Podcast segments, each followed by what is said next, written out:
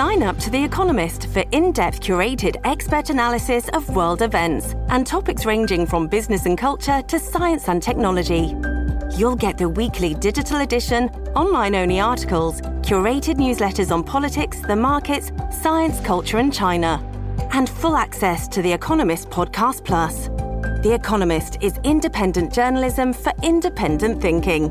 Go to economist.com and get your first month free. It's time for Joyce's Thought of the Day on News Talk 850 WFTL. Michael Shellenberger released a blockbuster story called First Person Sickened by COVID 19 was Chinese scientist who oversaw gain of function research that created virus, and it credits Racket. The story cites three government officials in naming scientist Ben Hu, who was in charge of gain of function research at the Wuhan Institute of Virology, as the patient zero of the COVID 19 pandemic.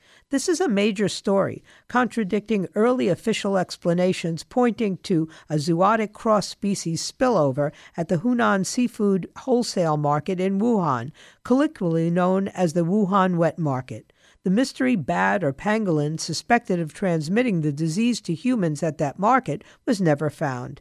The story for the first time asserts the source of contamination, a Wuhan Institute scientist who fell ill after exposure to a virus engineered at his place of work.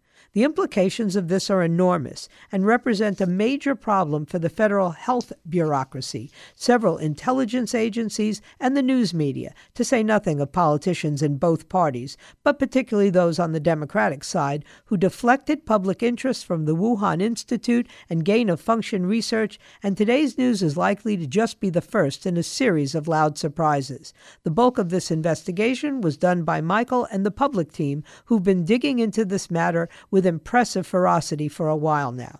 We were told, for instance, that despite long standing interest in the Wuhan Institute as a potential security concern, at least one intelligence agency overruled a majority of its in house investigators to produce a report on the pandemic's origin, discounting the lab leak hypothesis.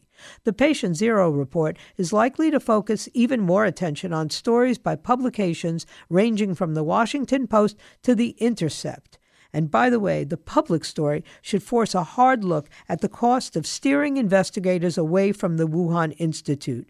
Jamie Metzl, a former member of the World Health Organization Expert Advisory Committee on Human Genome Editing, put it this way Had U.S. government officials, including Dr. Fauci, stated from day one that a COVID 19 research related origin was a very real possibility and made clear that we had little idea what viruses were being held at the Wuhan Institute of Virology what work was being done there, and who was doing that work, our national and global conversations would have been dramatically different.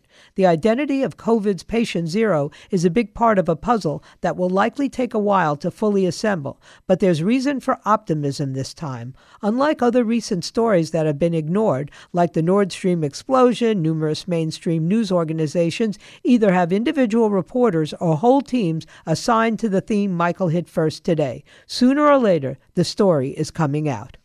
Get Joyce's thought of the day anytime. Subscribe to her podcast right now on the all new 850 app and at 850WFTL.com.